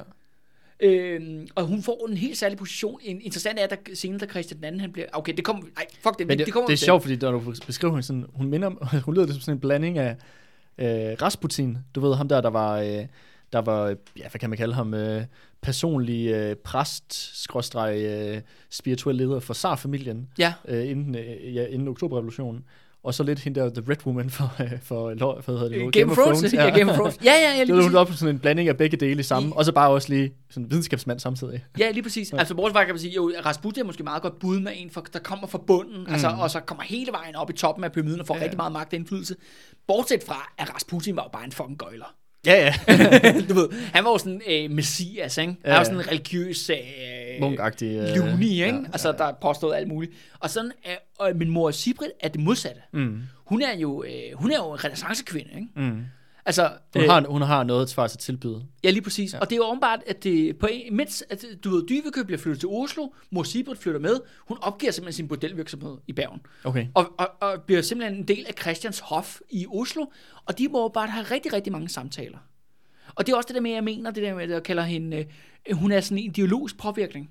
Mm-hmm. Fordi der sker altså noget med Christian i den her periode. Han, øh, han, sige, han har udvist nogle tendenser til det, allerede før han møder mor Sibrit. Men det er som om, at det, hun er sådan på mange måder den ultimative repræsentant for den her nye klasse, der er kommet i Norden. Mm-hmm. Altså borgerne. Mm, borgerklassen og deres Borgerklassen. idéer. Selvom hun er så udlænding, skal det siges. Mm. Men hun taler så alle de her sprog, så who Ja, ja. cares, ikke? Men det er måske også, på en eller anden måde kan man sige, at, øh, at hun måske også repræsenterer det fremskridt, der er i gang med at ske uden for Skandinavien. Og det er det er, jo ikke fordi, at Skandinavien er der, hvor renaissancen har sit epicenter. Nej, nej, nej, altså, tværtimod. Det er, jo, det er jo mere i sådan noget som Norditalien, Ja, ja. Frankrig, Holland Ja, og sådan andre øh, steder. Ja, ja, Flandern og sådan noget. Ja, ikke? præcis. Ja, og, men, de, men de to bliver altså intellektuelle sparringspartnere og samarbejdspartnere. Og så er det også det der med, med mor Sibrit, at hun har jo kun sin magtposition igennem Christian. Så han kan jo stole 100% på hende. Mm. Og det skal vise sig, at han stoler rigtig meget på hende. Mm-hmm. Hvis vi lige springer nogle år frem Bliver hun, her. kaldt, bliver hun øh, anklaget for at være heks? Ja, det kommer vi til. Okay. Fordi, jeg tænker på, om det er noget, som der ligesom allerede på det her tidspunkt er sådan Ja, velkendt, at hun bliver ligesom betragtet og det er jo det der med, at hun beskæftiger sig jo, hun er en kvinde, som agerer som om hun er en mand. Mm. Du ved, hun ved en masse om øh, filosofi og øh, børnefødsler og naturvidenskab. Mm. eller du Respekterer ved, ikke, ja, øh, medicin, sige, respekterer ikke autoriteterne. Respekterer autoriteter. Hun er jo klasse scenarie for en heks. Mm. Hvis, der, hvis, hvis hun ikke skulle blive anklaget for at være heks, så, så kunne man slet ikke anklage nogen jo. du ved, hun banger ud på alle de her parametre, men ja. så længe hun bliver beskyttet af Christian, Mm. så er der jo ikke nogen, der kan gøre noget. Nej. Men det betyder ikke, det så mindre, at folk begynder at kalde hende heksbane på baggrund. Og det er jo noget, der stiger. Det er også noget, der løber i undergrunden propaganda. Mm. Og det er også noget med, at adelen begynder at sige, jamen, kronprinsen er blevet hjernevasket af en norsk heks. Mm-hmm. Hvem er hende der? Hvem er de der to? Mm-hmm. Du ved, en tidligere luder og hendes pimp Ja. vælter ind i de royale cirkler i, du ved, Nordens vigtigste hof. Mm. Og planter alle mulige øh, nu, hvad hedder det, ny, nymodens idéer i hans øh, hoved. Ja, lige præcis, ikke? De røde fjer. Her er London. Og hvis vi springer et par år frem, i 1513, der dør hans sortsøn. Mm-hmm. Han er ude at ride, han skal over Skjern Å, han falder af hesten, han dør. Det var ikke en særlig øh, vild å at mislede til. Nej, men det sker jo, ikke? Folk de dør jo. Og så det fører selvfølgelig til, at øh, Christian han skal jo øh, tilbage til København, mm-hmm. og han bliver selvfølgelig kronet som konge. Altså han bliver så Christian den anden. Mm. Hans bedstefar hed Christian, Christian første, så er der Hans, hans far, og så er der Christian den anden. Mm. Bada bing, bada bum. Ja. Øh, og han tager selvfølgelig, kan man så sige, øh, ja, Dybeke og mor, mor Sibrit med. Mm-hmm. Og det er jo vanvittigt kontroversielt. Fordi der er rigtig mange, der siger nu her, inklusiv Christoffer Walkendorf. Er han blevet gift egentlig med hende her Dyvika? Eller er det, Nej, nej, nej. Det, det er bare et- åh, det er bare et bekendt- kan han- bekendtskab. Nej, det kan fandme ikke. Ah, nej, jeg skulle lige til at sige det. Men, nej, det er ikke ligesom, okay, nu sammenligner jeg selv med Pretty Woman tidligere, men det er ikke til Pretty Woman, fordi at der, er, der er sgu ikke nogen, der bliver gift med prostitueret i virkeligheden. I hvert fald ikke i middelalderen. Nej, men det skal også siges, at det interessante er, at det er jo helt normalt at have friller. Altså, hvis du, biskopperne havde, altså, du ved, elsker ind, og Ja, ja, ja. ja. adelen havde Ja, elsker ind, ja, ja. selvfølgelig havde kongen elsker ind. Og jeg vil så sige, at hvor at så Dybekø selvfølgelig Christian den andens øh, elskerinde, men jeg vil faktisk sige, at så er hans sortsyn, han havde en elskerinde, som havde endnu federe navn. Okay, hvad hed hun? Hun hed Else Jernskæg. Hans, hans sortsyn havde en elsker, der hed... Hvad sagde du, hun hed? Else Jernskæg. Hvorfor hed hun Ja, det? det aner jeg ikke, Andreas. Okay. Ja, men det var noget, der er sådan en historie om, at han hookede op med hende på et skib og sådan noget, og så lå de bare sådan og knaldede rundt med... Hans sortsyn var sammen med Else Jernskæg, ikke? Du ved, han havde også en dronning og alt sådan noget. Jeg synes virkelig, at vi skal til at genindføre de her navne i, uh, i offentligheden. ja, ja. Men, men det er også bare for at sige, det var helt normalt at have elskerinder. ja. Men det der med, at da han ligesom skal tage skridtet fra at være ja, kronprins eller vicekonge af Norge, og så tilbage til København og ligesom take the big job, mm-hmm. der siger Christoffer Wallendorf og en række ad, andre adelige sådan, Ej, jeg ved, hvad Mette Frederiksen hedder. Mink Mette. øhm, ja, hvad vil du så kalde, hvad hedder det, udenrigsministeren? Ja, Klippe Jeppe selvfølgelig. ja, Nå, knæp Jeppe.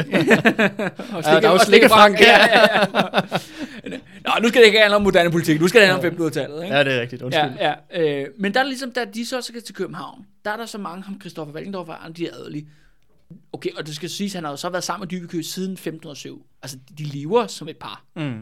De er mand og kone i alt andet end navn, ikke? Mm. Og så, jamen, du, det har været sjovt og sådan nogle ting, men nu er det ligesom tid til at stoppe det der. Mm-hmm. Du skal ligesom også giftes, og den anden ting er, at det hjælper fandme ikke på vores renommé i udlandet, at du har en eller anden norsk heks, som agerer din hovedrådgiver. Det er en mærkelig signal, og det er jo efter det med, folk ved jo godt ligesom, hvad der foregår. Ja, ja, ja. Og det, og det bliver der rygtet, at så siger, øh, hvad er det, der foregår med den kronprins og, den her, og hende der mor Sibrit der? Mm. Og det er også det, svenskerne siger. De er jo stadigvæk åben oprør. Ikke? De, de siger bare sådan, jamen hør, vi skal sgu da ikke reagere til en eller anden heks. Det har med Sten Struer den ældre, der stadig lider oprøret i Sverige. Ja, ja, ja, vi skal sgu da ikke lede, vi skal da ikke styre til en eller anden heks fra København. Det går simpelthen ikke. Mm. Men Christian, han bliver altså ved med at holde fast i mor Sibrit og Dyke, og flytter dem til København. Og faktisk køber et stort hus på Højbro Plads, Andreas. Mm-hmm. Som jeg har tjekket, hvor som, som du har fået lektier for, at du skulle finde ud af, hvor lå i modsætning til sidste episode. Og der får hun et stort hus der. Øh, Og lige snart hun flytter til København, så opstår der alle mulige trolddomshistorier. Fordi nu er hun lige så flyttet ind i magtcentrum, der hvor alle hofsnogen er, og alle sladeren er. Ikke? Mm-hmm. Øh, og det interessante er, at der er alle mulige historier om, at det for eksempel er, man kan ikke gå, ud, man kan ikke gå forbi igennem eller på Højbro Plads, uden at det vælter rundt med sorte katte og sorte okay. Hunde. Og det er jo det der med, at de der katte og hunde, de er sådan nogle, øh, det der hedder familiars, ikke? Mm. siger man på engelsk, øh, hvor at... Sådan ånder Nej, men de, de, de er sådan djævelens ambassadører. Ja, ja. Det er det der ideen, ikke? Og så bare sådan, du så kommer forbi Højbro Plads, og så bare vælter rundt med sorte katte uden for en mor og Sibrits hus, ikke? Mm-hmm. Øh, og der er også forskellige, og det er jo, det er jo, det er jo rent pis, ikke? Ja, ja. Det er bare sådan nogle Uopfundet. historier, historier, der er blevet opfundet. Øh, hvor at, øh, blandt andet, at de snakker også om, at der på et tidspunkt er en dreng, der sniger sig ind i hendes hus og kommer ind i hendes apotek, og, og det havde hun så, det havde hun så for real jo, det her apotek. Ja, ja. Men du ved, han åbner en flaske, og så springer der bare en djævel ud af den, ikke? Og så løber den bare, "Ah!" du ved alt, hvad, alt, hvad den kan, ikke? Og man står, ah, fuck, nu har vi slået djævlen løs i Danmark, ikke? Eller, eller andet, fordi hun Så er fanden faktisk virkelig løs ja, ja, nu, nu er fanden faktisk løs på høj på plads, fordi at det, det var lukket ind i en lille flaske, som mor Sibrid havde, øh, havde hængende i sit apotek. Ikke? Ja. Så der går alle mulige historier. Der er også det der med, at hun skulle sige jo ud af, at hun havde jo så en hård kæft, ikke? Der virkelig kunne svine folk til. Så sagde hun også, at hun havde meget stikkende øjne, og det er, mm. oh, siger, hun har onde øjne. Ikke? Mm-hmm.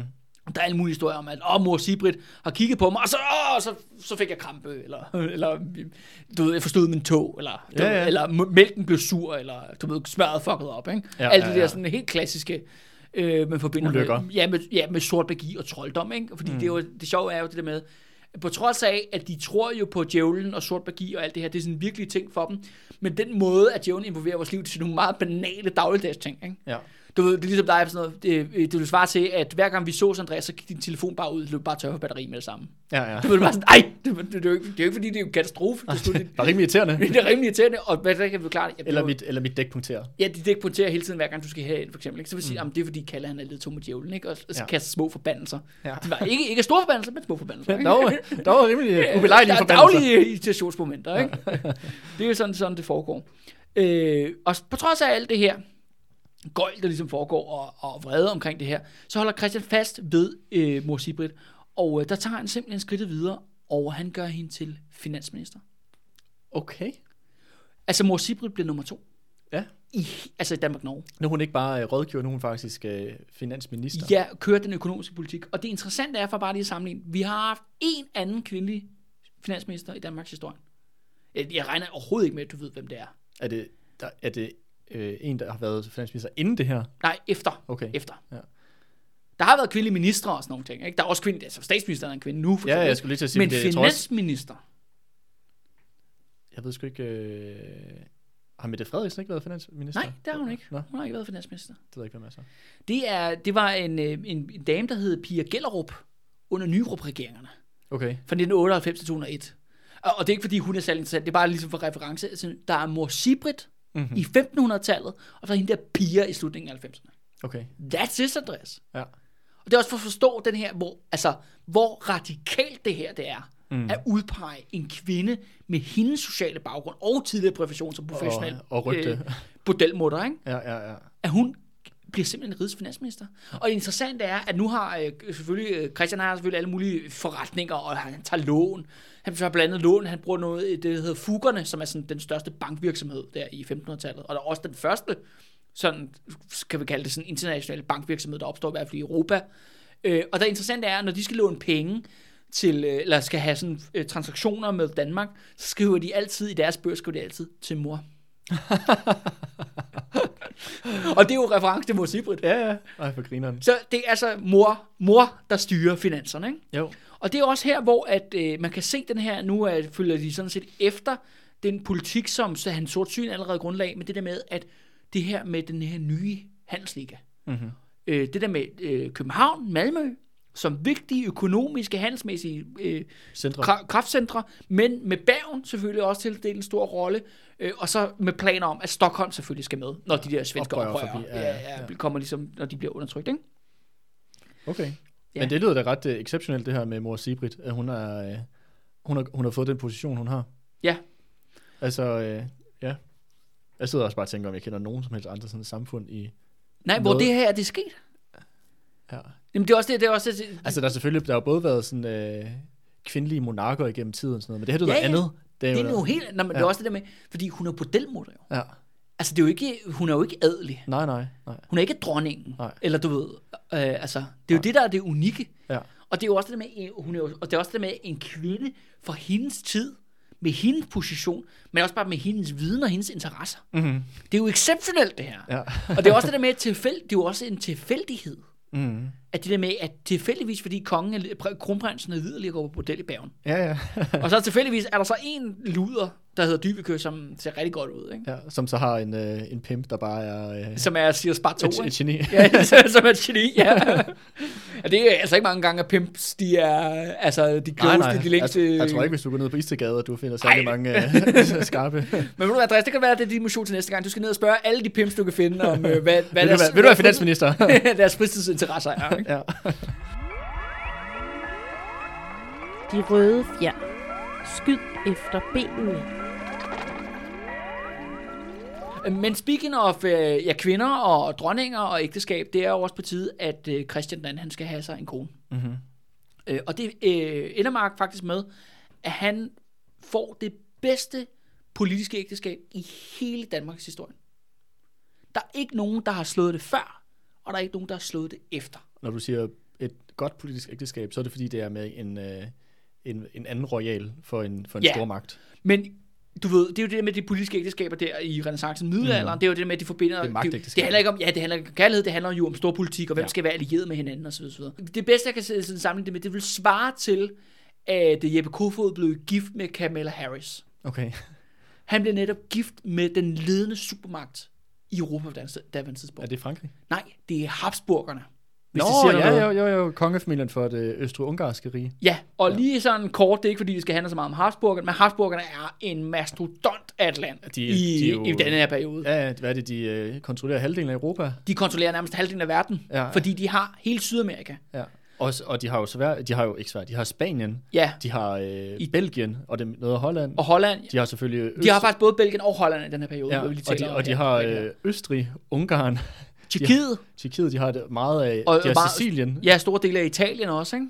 Ja, øh, Og, og så har de hele det her nye verdensimperium Mm-hmm. over på den anden side af landet. Mhm. Mm-hmm. Altså i Sydamerika og Karibien og sådan noget. Altså alle, de, alle de latinamerikanske lande, vil vi Ja, kalde det, ikke? Jo, jo. En del af det her imperium. Ja. Christian han bliver simpelthen gift med den habsburgske, altså han er også tysk-romersk kejser. Ja. Han bliver gift med, øh, gift med søster til ham, der hedder Karl den 5. Ja. Øh, og han bliver simpelthen gift med hans øh, lille søster, der hedder Elisabeth. Og det, han bliver gift med det, det er det bedste ægteskab, der nogensinde er indgået i Danmarks historie. Og det er så tegn på, at Danmark er nu rykket, eller Danmark-Norge, eller Norden er rykket op i Superligaen. Mm-hmm. Fordi før, øh, du skulle også bare huske på, hvem var det, Valdemar Atterdag blev gift med, gift med? Han blev gift med øh, søsteren til hertugen af Sønderjylland. Ja. Helvig. altså, det kan være, at det bliver mindre. Det er jo provins jo. Det er, Ja, ja. at det er jo provinshul jo. ja, ja, ja. At du ved, at blive gift med sådan der. Han får simpelthen det bedste ægteskab i Danmarks historie. Mm. Og det kan han jo netop på baggrund af, ja, den her stormagtsposition, mm. som, som Norden, Danmark det har vil ikke opnået. kunne ske tidligere. Nej, det vil ikke kunne ske tidligere. Eller senere hen. Og det, er, og det er også det der med, at han bliver gift med den mest magtfulde, en mest magtfulde familie i Europa på det tidspunkt. Det er også et klart signal om, okay, Christian han er altså magtfulde venner. Mm. Der altså sker altså noget her. Mhm. Mm-hmm. Øh, og hende der, Elisabeth, kommer så til, øh, eller skal så til Danmark. Men interessant er, at så starter, eller kan man sige, den første krise her. Og den starter faktisk i forhold til Mor Sibrit og Dyveke. Fordi det bliver indgået i ægteskabet, alle sådan, øh, er enige om, okay, fedt, øh, Hvad hed hun, siger du hende? hun- Han, han Dron, øh, hun hedder Elisabeth. Mhm. Mm-hmm. Øh, han skal gifte med Elisabeth, men Elisabeth kommer aldrig afsted, fordi at Habsburgerne kræver, at han skal skille sig af med de her to kvinder. Okay. Dyveke og Mor Sibrit. Og den officielle, altså det, det er jo Dyveke, du lever jo, hun er din kone, du skal skille dig af med hende. Mm. Øh, og, så- og, også indirekte. Og hende der Mor Sibrit, det er for mærkeligt at have sådan en heks til at køre finanserne. Det kan vi simpelthen ikke tolerere. øh, og, og, det, og det synes man simpelthen for åbenlyst. Og det er der, hvor at Habsburgerne begynder at kalde Christian den anden for Nordens Nero. Hmm. På grund af hans liderlighed. Mm. At det der med, at han er villig til ikke at fuldbyrde den her alliance, Mm. fordi han sætter Dyveke højere. Mm. Og så spørgsmålet er så Og her... indirekte mor Sibrit. Og indirekte mor Sibrit. Og spørgsmålet er så her, om det er, fordi det er, vi tager der taler om ægte kærlighed, eller er det også bare fordi, at Christian føler, at det går ham for tæt på hans magt og privilegier Mm.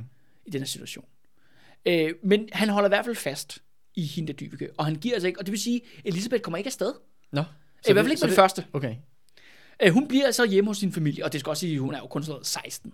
Altså, okay. hun Og, er, og hvor gammel er han på det tidspunkt? Han er midt i 20'erne han, eller sådan noget? Jamen, han er jo blevet konge nu i 1513, ikke? Og nu, øh, øh, nu er vi faktisk kommet helt frem til 1517 nu. Okay, så han er ved at være Ja, slut ja, 20'erne, han- ja, faktisk. slut 20'erne, snart starten af 30'erne efterhånden, ikke? Øhm, og, så der er jo selvfølgelig stor aldersforskel.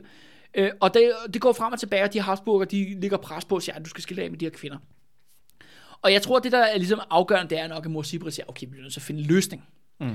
Og, og, og Christian, det virker så ikke som om, han har noget, han har lyst til, men han er ligesom med på det. Og ideen er så, at man skal ligesom afsætte, øh, det er en meget normal praksis, at man ligesom, okay, man har dyvekø, men man vil også lige sørge for hendes underhold, mm. du ved. Hun skal ligesom ind i et andet ægteskab, et godt ægteskab. Mm. Og der aftaler man, at man finder en ung adelsmand, der hedder Torben Okse, Mhm. om at han skal ligesom giftes med Dybeke. Og det siger han også ja til. Altså han er ikke, fordi han er, øh, oksefamilien er rimelig prominent, men det er ikke Det er top high class. Ja. Øh, og han siger ja, og han er sådan en, du ved, han er sådan en, en del af hoffet, en man har tro, øh, troskab til. Mhm. Mm-hmm. Og det bliver ligesom aftalt, at okay, du bliver gift med Dyveke, og så betyder så, at Elisabeth kan komme til, til København. Yes. Men det, der sker så er, at Dyveke bliver dræbt. Nå, Hun bliver simpelthen forgiftet, fortæller historien. okay. Men historien er, at hun bliver forgiftet med nogle øh, giftige kirsebær. Og samtidig som det sker, er der et par bevæbnede mænd, der prøver at nakke mor Sibrit på vej hjem over Højbroplads. Okay, så det lyder som et sådan, uh, attentat. Det er et attentat, og historien går faktisk også på, at mor Sibrit, hun hopper simpelthen ja, i den berømte kanal, hvor du ved, Paul Laksevand, han tog et dukkert. Ja, ja. Men forskellen er, at hun hopper selv, Ja. Og, og, og, og, i live. og i live, og bliver altså ikke stukket ned på kniv. Nej, nej. Øh, og der er jo så, hvad fanden er det, der foregår, men Dyveke er i hvert fald død. Hmm. Og det er jo så, åh, du ved, mor Sibrit mistede sin datter. Nationalromantisk udlægning. Så tæt var forholdet, så det, det er i hvert fald ikke blodmæssigt i hvert Nej, fald, nej, nej. øh, det der taler om. Men øh, Dyveke dør, mor Sibrit overlever, øh, og hvad sker der så? Og efter sine så øh, får øh, Christian simpelthen et flip. Han bliver simpelthen edderspændt rasende. Mhm. Mm-hmm. Og prøver at finde ud af, hvem der ligesom, hvem står for det her, ikke? Men det forstår man også godt. Hvis han virkelig har, det lyder til, at han virkelig har holdt af hende her Dybika. Ja, ja. Så øh, jeg forstår det godt, at han er blevet, øh, han er blevet rimelig vred. Ja, og der er selvfølgelig, kan man sige, forskellige, øh, jamen er det Habsburgerne, der står øh, bag det her, eller, eller hvem er Svensker. det? Eller adel, den danske adel, der er misundelig på de her to kvinder. Det, det kan være, være Mm, mange forskellige folk. Men ikke desto mindre beslutter øh, Christian sig for at anholde Torben Okse. Nå, så blev skal gift med hende. ja, han bliver anholdt for det her mor. Øh, og, øh, og simpelthen anklaget. Øh, og det ender med, at de også selvfølgelig torturerer ham, så han selvfølgelig siger, at det var ham. Ja. Øh, men det sande er, at han så skal dømmes be, på, på Christian, du ved, Københavns Slot, ikke? Skal dømmes. Der er ikke nogen, fordi det, ideen er, når man skal dømmes i sådan nogle ret, men det er kun stænder, der kan dømme stænder. Okay, så det er kun adel, der kan dømme ham. Ja, lige præcis. Øh, øh, sådan er reglerne normalt. Men det, der så sker, er, at der er ingen adelsfolk, ingen i rigsrådet osv., osv., der vil stille op til det der retssag og være med til at dømme Torben Okse. Mm. Så Christian nedsætter en ny, kan man sige, du ved, ret, eller nævning, eller dommer, men de består alle sammen af bønder. Og igen så sker der noget radikalt anderledes. Mm. Han får simpelthen øh, gå ud for Københavns volde, øh, mure, og hiver nogle bønder ind, ind på slottet, og så bliver de sat ned og siger, nu skal I dømme Torben Okse. Mm. Og de er sjovt nok, de dømmer jo selvfølgelig ham til døden. Ja, ja. ja. Ja, og, han, og han bliver selvfølgelig halshugget, ikke? Så han bruger bønderne mod adelen i det her tilfælde. Ja, lige præcis. Og det er igen ret radikalt. Jeg har ikke nogen andre eksempler på, øh, at sådan noget er sket. Mm. At på den måde, og det er også det igen, ligesom det med, at han angreb kirken i Norge, nu sætter han jo også signal ned igennem bundesamfundet. Mm. Adelen er ikke uh, urørlig. Adelen er ikke urørlig. Også det der med, at det er bønderne, der dømmer dem. Det er jo Ja. enormt, altså det er ligesom at spytte dem i ansigtet. Ja, ja. Det, det kan nærmest ikke være værre jo, ikke? Fordi de bliver jo ikke dømt af deres ligemænd, fordi der er jo masser af adelige, der bliver henrettet, fordi ja, de har gang i alt muligt mor og Mm. du ved. Men det har noget andet. Og, ja, ja, ja, og de, de ligger også i fejde med hinanden, så det er jo ikke unormalt engang med nogle adelsfolk, der bliver hugget hovedet Ja, af. der var også ham der laksemand, der, der blev dræbt. Ja, ja, lige præcis. Men det her med, at det er dem fra bunden, Mm. Der ligesom står i hvert fald på papiret. Nu er det selvfølgelig, det, det ville aldrig være sket, hvis det ikke var fordi, at det kom Kongen, Christian. øh, velsignede det Ja, ja, ja, men, på. men, Ja. mente, det skulle ske det her, ikke? Øh, men det er det, der virkelig er radikalt, ikke? Og det er jo også det der med, at, at, øh, at det er jo det der med spørgsmålet med Christian. Hvor meget af det her er tilsigtet?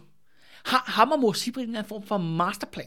Har de en eller anden form for øh, revolutionær filosofi? Eller hvad fanden er det, der foregår? Er et politisk program af en eller anden slags, som de kører efter?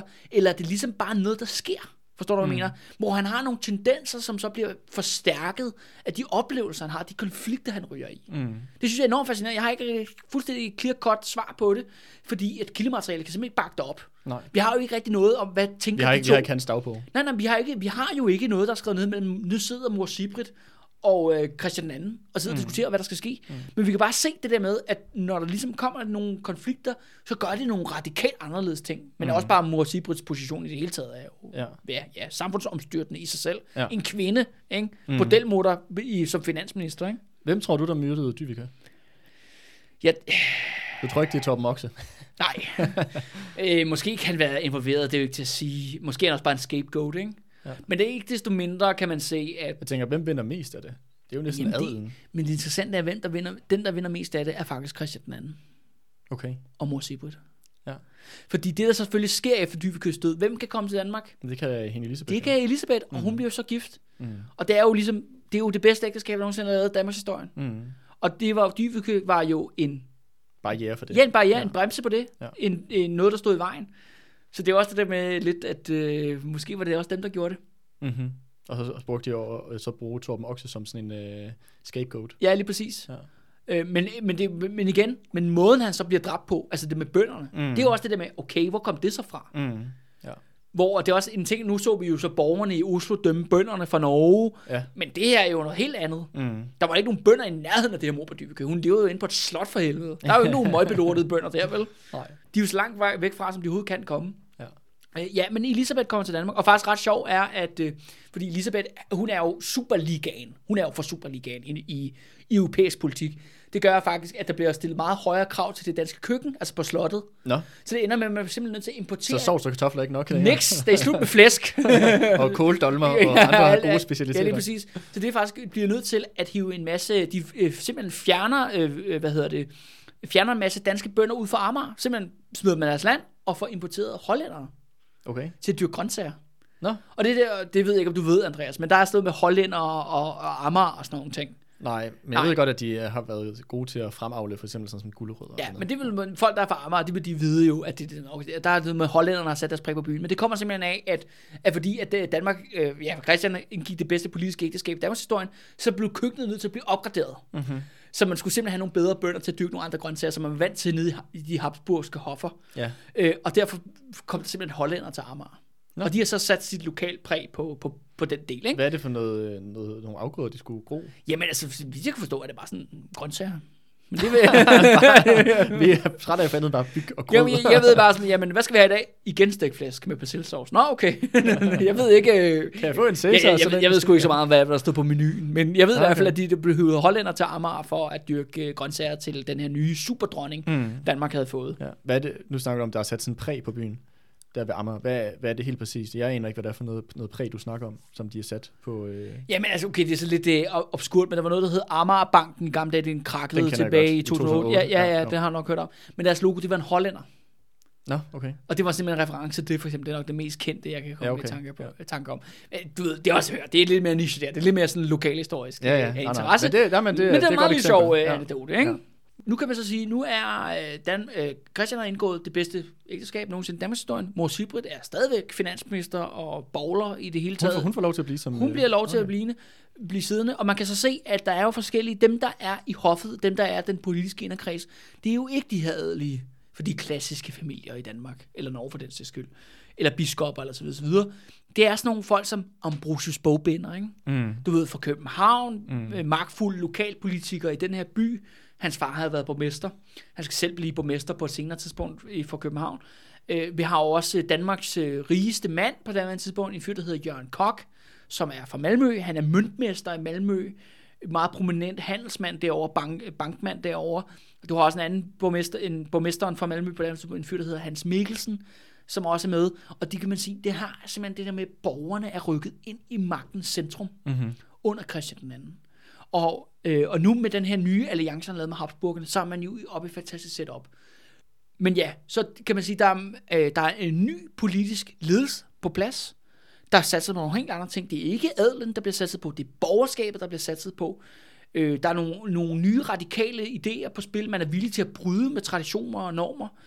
Man har landet det her ægteskab, som er så afgørende storpolitisk. Danmark er rykket op i Superligaen i europæisk politik, men der er selvfølgelig stadig én ting, som ligesom spærrer vejen for den ultimative storhed, og det er jo de her svenske oprørere. Hvis Christian og Sibrits vision, politiske vision, kunne lade sig gøre, og det er jo så lidt uklart, hvad er det egentlig? Men for at opnå det, så er der jo en stor sidste barriere, der forhindrer dem i at, hvad kan man sige, øh, Realiserer det. revi- jeg realiserer den her drøm om det her nye stormagt i Norden, og det er jo selvfølgelig de svenske oprørere. Mm. Så der er jo ikke andet for, end at de må gå i krig, i en, ja, simpelthen sætte alle øh, kræfter til, øh, og angribe Sverige i 1518. Mm-hmm. Og det skal blive den mest blodige krig i hele Nordens historie. Og dem, der bliver, kan man sige, af taberne i, efter den her konflikt, det bliver ikke, det bliver ikke blot de svenske bønder, det bliver også Christian den anden, der kommer til at miste alting.